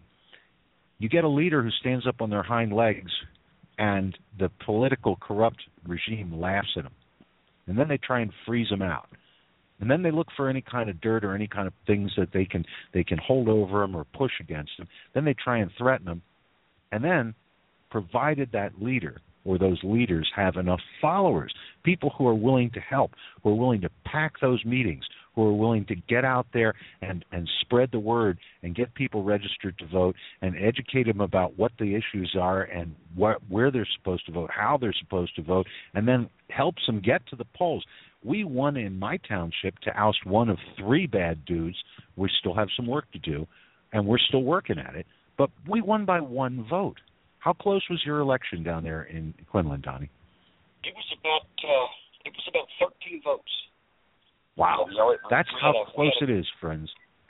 So we And we can do it. Yeah, we You wanna change- person me. Yeah, Hold on, if hold you want to change ahead, Washington D.C. Yeah, if you want to change Go ahead, Washington Donnie. We- D.C. we- yeah, Donnie was breaking Oh, up I'm a little sorry. bit there, and I want to be able to get him in there. Yeah, uh, yeah, we could. Okay, we're Donnie, having I a hard apologize. time hearing you. Donnie. I hate to say that, but um, go ahead, Donnie. Yeah, it was it was absolutely a stacked vote. I mean, we had a we had a a businessman, or you know, our city consultant was just rotten to the core. You know, you had you had no ability to contact him. You had no ability to even lodge a complaint about something that you know we may have had ten laws against. After after getting these people out, you know, beating beating their you know their stand up gal, uh, started doing things my way. Let's let's review all of our city ordinances. Well, Lincoln Publishing has had them for nine months, and basically what we got back was a streamlined version of everything that's that's coate with state law. And you know, we threw away 37% of my city ordinances because we had some that were 180 degrees deflective of each other. And basically, what we found out was that our city administration would pull, you know, the law from the front of the book that said, "Oh, your left foot's over the fence," if that suited their needs in the back of the book, in a whole other section, would be, oh no no no, the right leg's over the fence. We'll use that one if we need, depending on who had the complaint and what the original objection was. We had a city council that would listen to you speak for your three minutes while they knitted or drew in a book or pick their nose. It was it was a it was a complete and utter waste of time. They had no intention of listening to me or anybody else, and you know my my involvement with them for the last three or four years has never been on my behalf. They feared me from day one. They avoided me at all cost. I was standing up for others in this town who didn't have the education I had, who didn't have the family name that goes back to the late 1700s in this place. It was just at a point to where I got sick of watching them railroaded, the less fortunate, the less educated, and really not able to fend for themselves. That's kind of where I got to where I am today. You're a shepherd. It was never it was never really anything about me myself. It was about when are you going to get tired of them kicking your neighbor? Wrong is wrong. Well, that's really all the, time. key. Go ahead. I'm sorry. People who are in charge right now, they're in it for themselves and their crony pals, and they don't want to share. That's why they're mad at KC, not and the Oath Keepers, and they're mad at you, not because what you're doing is wrong, but because you're stepping on their toes. You've got something over the fence, and they like it all on their side. Um, but you couldn't have won, even with the name and the money and the education and the drive and the talent and all the rest. You couldn't have won without all the kinds of people starting to wake up and realize that the power truly belongs to the people and not these elite cronies who put themselves in and make sure that everything is in their favor. We can take this back, folks, so easy on a local level. If you want to go after DC, you better have a $100 million if you want to run for Senate, and that may not be enough. And you better have a big name recognition. But if you want to go uh, to try and be a mayor or a councilman or a electman or whatever you call them in your little town, you can do it. Because guess what? You already know a sizable chunk of the electorate. If you want to go for school boards, you know these people. You can get to know these people. If you have a group of 10 or 12 committed inside people, and you have uh, an extended group of 40 to 60 people, and those people all have a casual group of, say, a couple of hundred people, you can spend only a few hundred dollars on election signs and election materials, on phone banks and things like that, and you can actually win. And when you've won, you've got a position of power to start fighting back. The only way we're going to take Washington back is if we take every little town and hamlet back because we're not going to be able to fight on the in the big leagues unless we get people geared up for that. Now, Donnie wants to be the mayor, and he's now mayor of a town called Quinlan, and that's a really good thing. Um, Donnie, I, I don't even know you, but I, I trust your reputation. I've been looking at some of the stuff I found online already. Uh, we need somebody like you at a higher up level as well. And where do you think those people come from, folks? We have folks right now who are just newly elected to office and they're learning the ropes and how politics works and they're gaining a reputation and they're teaching people how to do it and why it needs to get done.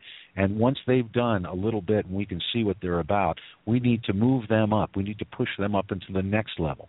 So it's going to be county and then it's going to be state. And once you've got in state, you're going to see that there's going to be statesmen and women who emerged from this this large group.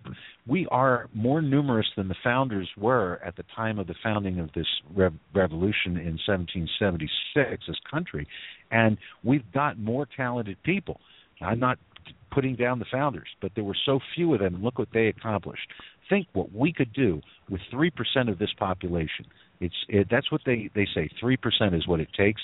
We have at least nine million people in this country, and if we're committed and stand up on our hind legs and we work together, we can take this country back so easily. Just look at the last election and the results.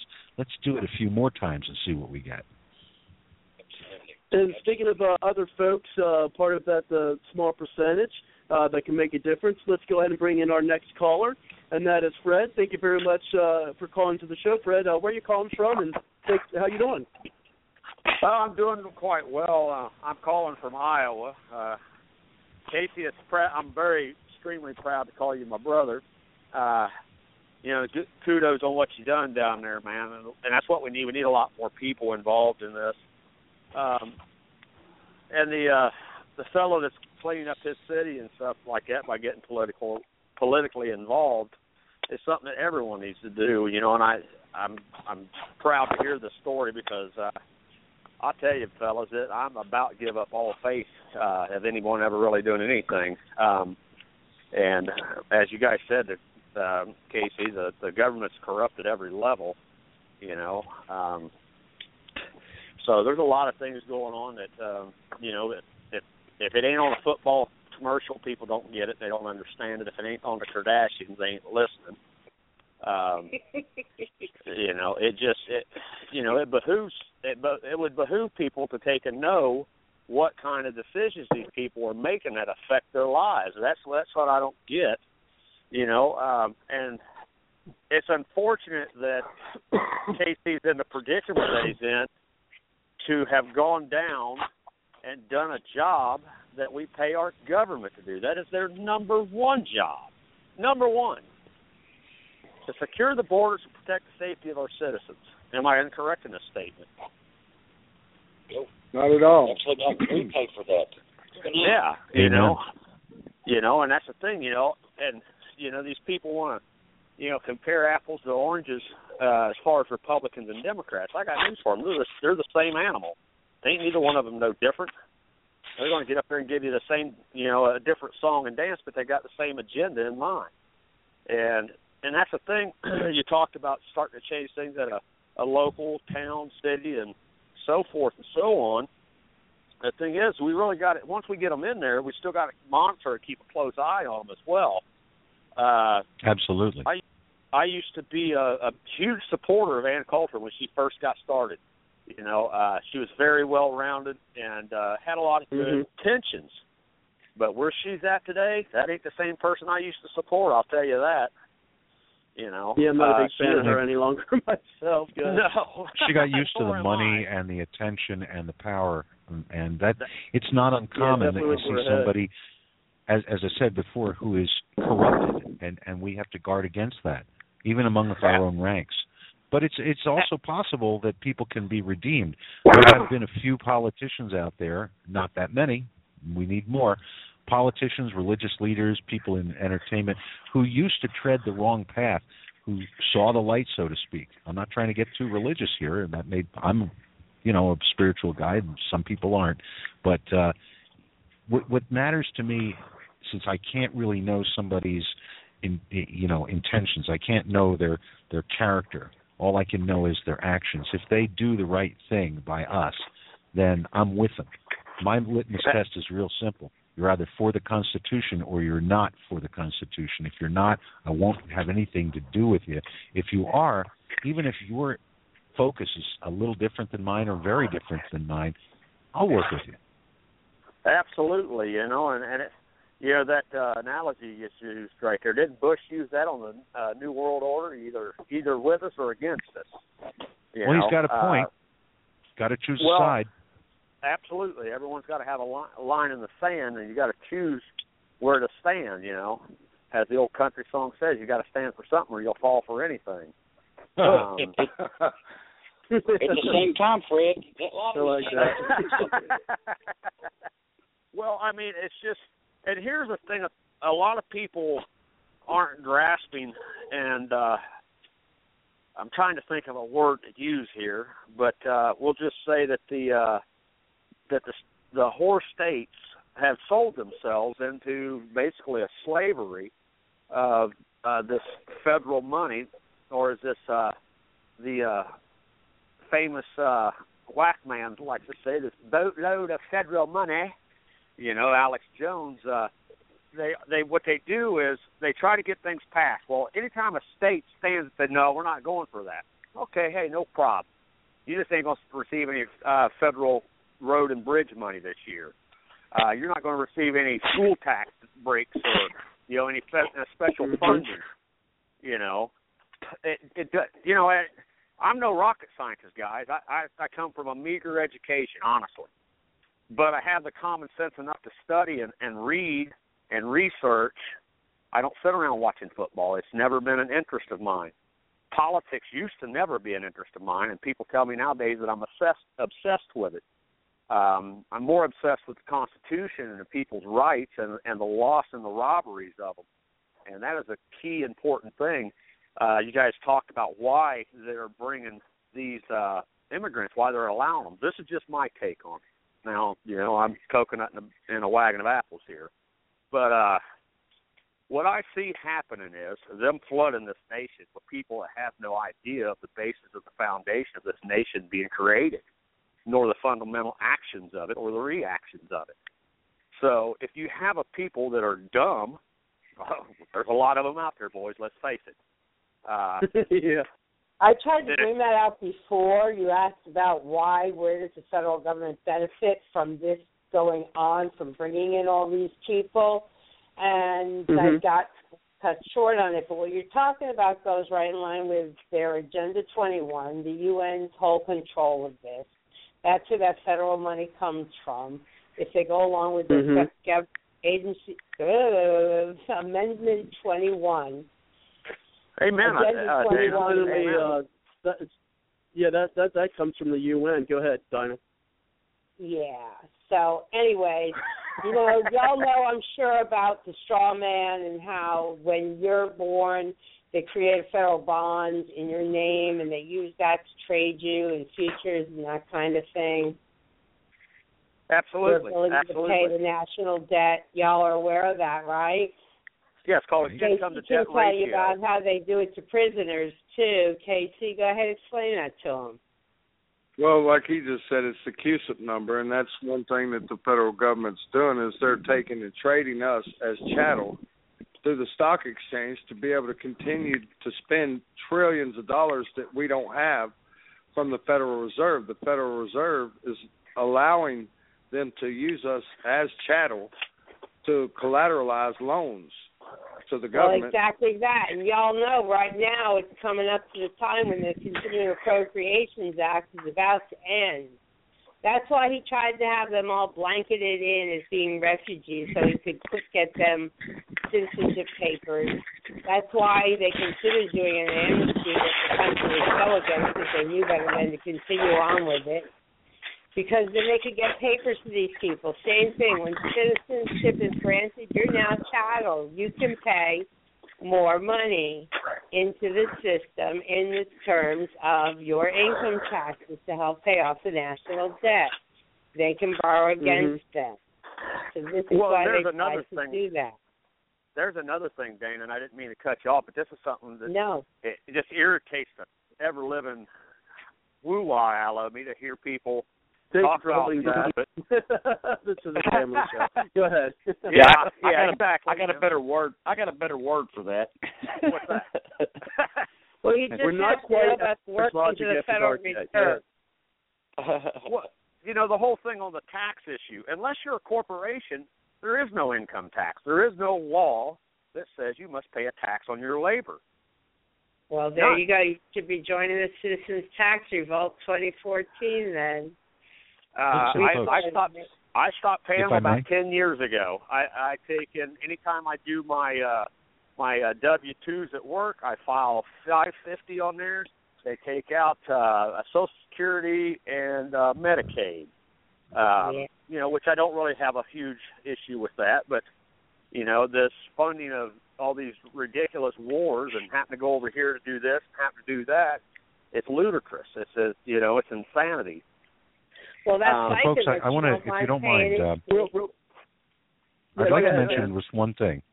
Uh, when we start talking about what's really, really going on, some people get lost because they go, "Wow, that sounds like a conspiracy theory." But more people these days are going, "Well, it could be true. Look at all the other stuff that's come out." And so they they start to educate themselves and they go, "Wow, that's true. Look at that. Look at what the Fed Federal Reserve is doing. Look at what the Agenda 21 is doing." But what I'm I try to focus on, since we all see the same strategy of our strategic goal, far horizon, what we want to get to. We want to get to uh, a, a place where the United States government and state governments are lean and mean and efficient and do only what they're supposed to do and not one damn thing more. And they do that really, really well. And that's what we want. We want national defense. We want the government to do proper things properly. How do we get Absolutely. there? Absolutely. We get there with tactics. And tactically, there is a way to get these things done. Uh, right now, there's a movement uh, going uh, that's afoot. Uh, if we can block that omnibus Boehner spending bill with all the billions and billions, actually, it's a one point something, 1.3 trillion dollars, I think, that funds yeah. the government through next November, yep. and is full of pork and crap and all kinds of crony deals and anti-constitutional programs. There is a solution because January 20th is the last day of this particular Congress. January 21st, yes. a whole new crop gets sworn in. And even though there's some RINOs in there, and there's some Democrats who are not, you know, haven't woken up yet, and they're still just as crony uh, capitalist as the, any any of the rest of them, the elitists. They're not progressives; they're aristocrats. Uh, there are a sizable number, a larger number coming in than we've ever had in this country for for generations of true constitutionalists. And the tactic is simple. Don't defund. Don't try and negotiate uh, a bill that's thousands of pages long and filled with references that are so obscure and arcane that nobody can possibly fathom and keep track of them. What you do is you pass bills. Pass and send to the Senate, which will pass and send to the President. Simple bills. Three standalone spending bills a day. We take the stuff that 85, 90% of us agree on even if we don't necessarily agree on strategically, you know, down the road, I don't want to see food stamps the way they are, but right now, with no jobs, I don't want to start see people starving. And yeah, well, here's another okay. thing. Well, hold you on. Let me about, just finish real quick. Hold on, hold on. Um, yeah, yeah. Go ahead. Go ahead. Finish, yeah, Dan, I'll and then we'll bring it in, and then I'd like to bring it back to uh, uh, to Mayor Brock as well. Go ahead, Dan. Okay. So there are things like national parks or libraries which can we afford it? That's debatable, but they're good things that most people would say that's fine. We like that. Let's keep them open, keep the national monuments open, things like that. Funding the VA, nobody has a problem with that. Funding military salaries, uh, et. What you do is you simply pass one bill cut the government up that 85 90% of what we agree on into 300 parts and for the first 100 days that magic time period the congress and the new congress and the new senate send 3 bills a day to obama's desk. And it has nothing to do no mention of any of his dream act bs or any of the rest of his agenda 21 crap. You simply send a bill that says we'll feed the people through food stamps. Let him veto it. Go ahead. We'll send him a bill saying um, we're going to fund at the same levels as we did last year the national parks and monuments. Let him veto that. Send him a bill saying we're going to pay the military salaries because they're doing a, a job for us and risking themselves, putting them a blank check with their name on it on the line for us. Who's going to object to that? Let him veto that. And then come three months into it, we've passed most of what we need in the federal government, and the rest can be debated for the next couple of years up through the presidential campaign, and maybe nothing ever gets passed. Who cares? That's my thought. Uh, I apologize for monopolizing. Bob, uh, turn it over to, to uh, I think it was Donnie. who said is next. Yeah, let's go. Well, yeah, let's go ahead and uh, bring it over to Donnie or Mayor Brock, and then I see Kelly and Cindy on the line. So, or two other panelists. If you uh, folks would like to chime in, just push the one on your number dial. Let me know you're ready to come in. Uh, but first, while we're waiting for Kelly and Cindy, go ahead, uh, Mayor Brock. You're absolutely correct. You know, I was a, I was a freshman mayor. I had never been to a professional business meeting before. Let me tell you what, what you just said is you are you're on fire, brother. It is it is a knack, and I've spoken to both of my look my state senators, my congressmen. I mean, I whittle on them constantly about this because I got really good at it really quick. The deal is, is to put the legislation in front of the legislators that they cannot refuse, because if they do, they take away all their credibility. I had council members wanting to bring their own legislation to the meetings. What, what are you talking about? You can't put. You want to put it on the table and you want to vote on it next. What are you thinking? Uh, uh, That's kind of excuse me, I'm, I'm sorry. into. Uh, I'm sorry, Mr. Brock. Uh, I'm, we're having a, I'm having a really hard time uh, hearing you. I'll know if it's just not close to your phone or what have you. Um, but I'm having Is a really better? hard time hearing you. Is I better? think so. Go ahead. Okay. Yeah. Yeah, you're absolutely correct. It, it is, a Thank you. very it is a very skilled trick to hold a meeting of this caliber, and to get your agenda correct, and to get your legislation correct. If you break it down to the minuscule scale, you allow them to vote on the items that are worthy.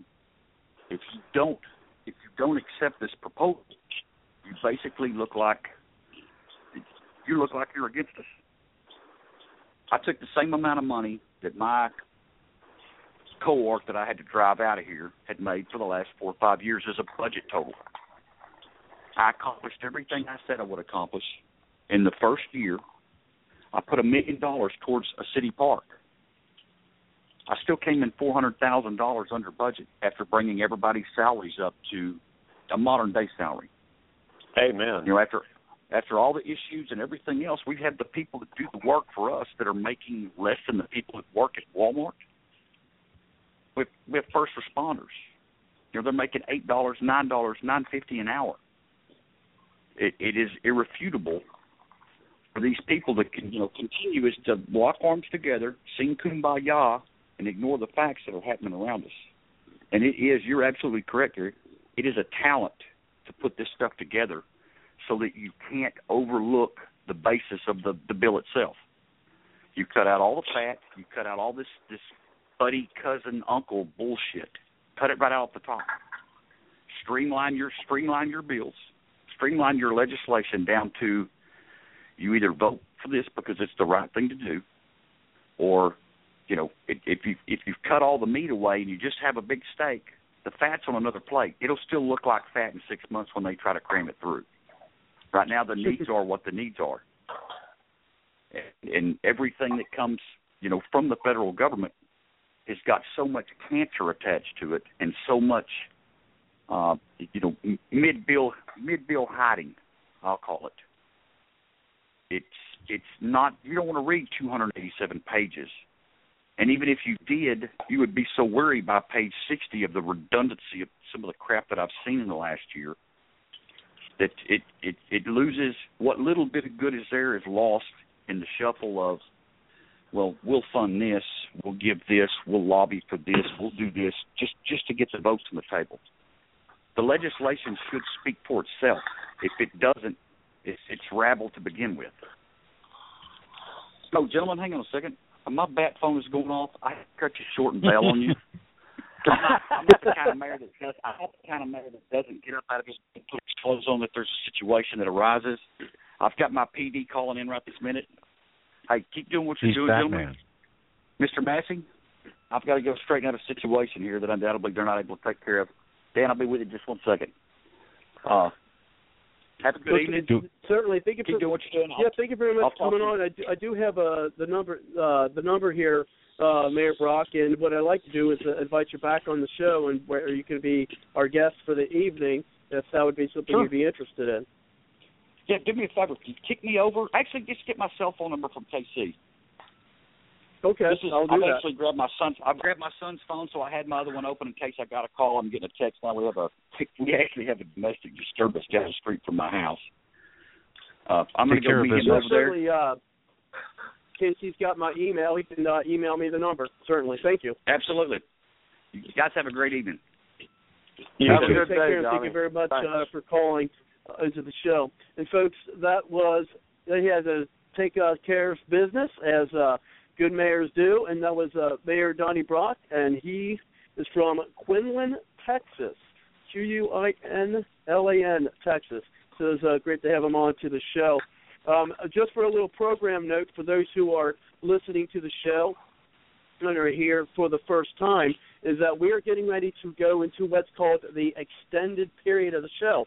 Uh, the first two hours are live, in which uh, you will be able to hear, even if you're not called in at 347 945 7428.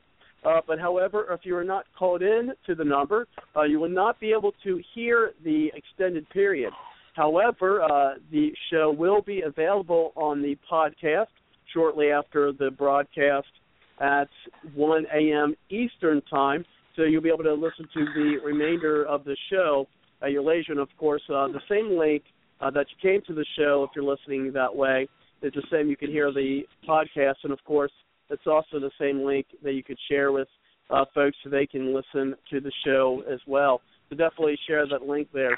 If you'd like to uh, listen to or be a part of the extended period, which we go on for about another hour or so, give us a call at three four seven nine four five seven four two eight. And for those who are on the line, if you'd like to chime in, uh, we still have some time here. Uh, just push the one on your number dial, and we will get you into the show. So let's go ahead and uh, bring it back to Fred. If there's any uh, comments you'd like to make, uh, Fred, and then we'll go over to uh, Dan, and then of course our guest KC and Donnie. If you'd like to chime in as well, well, uh, we'd like to bring you in too. So go ahead, uh, Fred. Go ahead, Fred. Yeah, yeah, I'm here. Can you hear me? Yes, we can Hello? hear you. Okay. All right. Yeah. Um, Yeah, one of gotcha. the things like you, you, yeah, one of the things that uh, you guys hit on with the the welfare and stuff like that. That's something uh, we better start really paying close attention to with uh, this new deal that we just pulled off on Saudi Arabia and uh, burning a bridge with them people because they just probably have cut our the head off of the dollar with with what they've done. And I'm not talking about just our U.S. dollar, but what's known as the petrodollar. Okay. Um, now you got everybody dumping our dollar. We're talking about China, Russia, the BRIC, uh, Japan, um, and now Saudi Arabia, because well, Obama told them to go pound sand pretty much. Um, he was that he wasn't going to honor the agreement made with them, and uh, so what's happening is the the, the petrodollar really started to take and and really taking a real hard nosedive. Well, the thing is, is there's someone in Belgium, nobody knows who they are, that's buying, buying the, uh, buying and pushing up the petrodollar.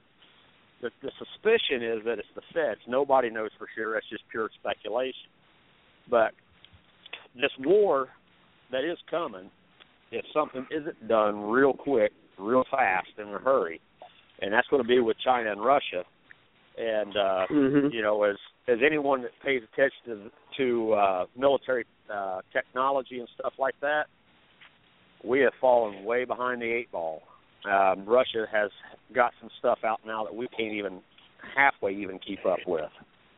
Um, they keep pushing this whole deal about Crimea, and you know, naturally we got to have the boogeyman, the the ISIS characters.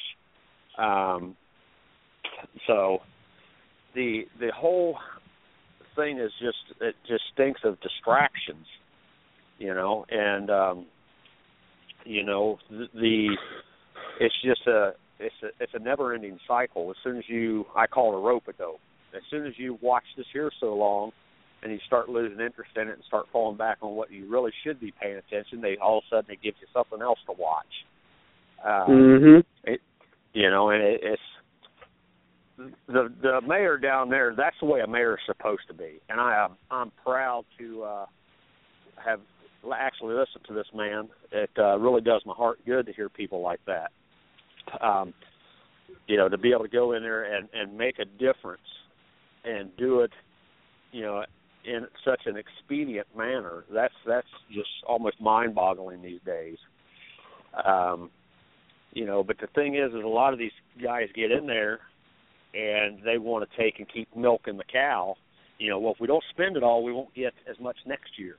You know, uh, they'll cut us, you know, cut Mhm. us back, um, and et cetera. There was a school that I went to years ago uh, in California, and it was called the Center for Employment Training. And uh, Dan Quayle was one of the founders that helped push that. And what it did was it basically uh, give young people with really no job skill a job skill. um, and it, you would get Pell grants to go through it and stuff like that. Well, they had they had to have a certain amount of people as well to take and you know to keep their their uh, income up to where they could fund enough students to keep the pay of the uh, employees, the teachers and such, to adequate amount enough to uh, actually keep you know educators. But um, the more we keep watching this dollar, um, I watched uh, some uh, economist the other night, and he was saying that we're actually getting about one penny of profit off of our dollar to as opposed on on our debt, um, where it used to be a lot higher as far as a return. Um, that I'm not, you know, any kind of financial guru or anything like that, but what he said just made a heck of a lot of sense, and he went back as far as the Reagan days and showing where we're at. He's predicting we're going to wind up hitting what he's calling a 25 year depression. And the reason why I hit on the the welfare incident, the thing about the 30s and the, why they call it the Great Depression is beyond me because as far as I could see, there was nothing great about it. But um, people back then were a lot like myself, and I imagine KC grew up a lot like I did. We raised our own cows, we ra- raised our own gardens and stuff like this. Hogs we slaughtered and etc. Being self-sufficient. Ninety percent of the people back then was self-sufficient. Okay, nobody's self-sufficient today. You know, um, look at the price of beef after the big cattle kill that just happened in South Dakota. You know, beef is up six hundred percent. Um, my wife went to go buy two little five pound bag uh rolls of uh hamburger meat, ground beef the other day, fifteen bucks. Fifteen dollars for two five pound for ten pounds of hamburger meat. And we're not talking about anything that's like eighty percent lean or anything. We're just talking about your was it well, that's part of the uh, inflation that doesn't exist because they don't count food uh, or energy prices in the inflationary Yeah. uh, index. Oh, There's absolutely. actually a simple solution to this stuff. Again, you're, you're, you're, we're not getting into the weeds. This is all important stuff, but people want to know what can we do. Um, for military technology, I, I, you're right, but there's an important distinction. Russia and China are not heads and shoulders above us, but they're keeping pace with us, and the reason is because they're stealing our technology. It, we still have the edge on developing these systems. Uh, the simple solution is don't let them steal it. Uh, we have terrible, terrible security, and because there's so much cronyism, they keep allowing. Look, look at the, all the uh, Islamic, mo- mil, uh, what's it, Muslim Brotherhood types who are in the White House now. Look at the the for several generations through both Bushes and Clinton and this Obama. Uh, they're, Well, no, uh, some, someone's got some really bad uh, background noise going on there. We and let's try to keep those down so we can keep the folks' mics open because I don't want to have to mute anyone's mics. But uh, if you're not on and you know there's some background noise uh, going on there, just uh, please mute your mic until you come back in so we don't have uh, any of that background noise. Uh, Thank you know, drowning out some of the the talking here. I really appreciate it. Thank you very much. Uh, sounds like they may have been taken care of, but go ahead, uh, Dan. Well, anyway, so um, all these administrations, uh, since the original Bush, um, going all the way forward to today, have been allowing communist Chinese to take anything they want. Basically, they they're they're stealth that they they uh, start putting out there, the Russian atomic uh, technology they start putting out there, looks so much like ours, and the reason is because it's ours. So we simply stop the spying. As far as the petrodollar, this is a big worry. But there's a really simple solution. What it requires is a big government solution that can't happen unless you have a small government solution first. Now, government doesn't create prosperity. What creates prosperity is individual entrepreneurs with a dream and drive who work really, really hard and have a good idea, and a lot of them fail, and the ones who succeed um, improve and they hire other people. So we remove the regulations that don't deal with fraud or, um, you know, criminal acts, you know, things like that, environmental degradation that's real. We just take everything else off the books and we unleash the American entrepreneur. Now, all of a sudden, and it wouldn't take all that long, all this pent up talent and energy. You see it everywhere. People wanting to do something uh, means businesses started within a, a relatively short period of time, six months or a year. They're hiring people, and the more that those people have money to spend, the more gets spent locally. So, first, you have to allow the American people to start with liberty, recreating prosperity. Now, once that starts to happen, we've got something juicing up our system. And that's where the big government solution comes in. And it's really, really, really easy. And you have to take away the authority from the Fed, Federal Reserve to do this and put it back in the Congress where it belongs according to the Constitution. But they set the value of the dollar. They can set it against gold, they can set it against silver, they can set it against paper, they can set it against anything they want to. That's their constitutional duty, obligation, and power. So what you do is you create a two-tiered currency. Uh, currency dollar that's for internal use for American citizens, and a dollar that's for use for only paying off debt, not to American citizens or corporations, not to pension funds that happen to have invested in treasury bills, but to any foreign entity. And what you do is you simply devalue that one. And they can scream and cry all they want. China's done it, Russia's done it, the EU's done it. They've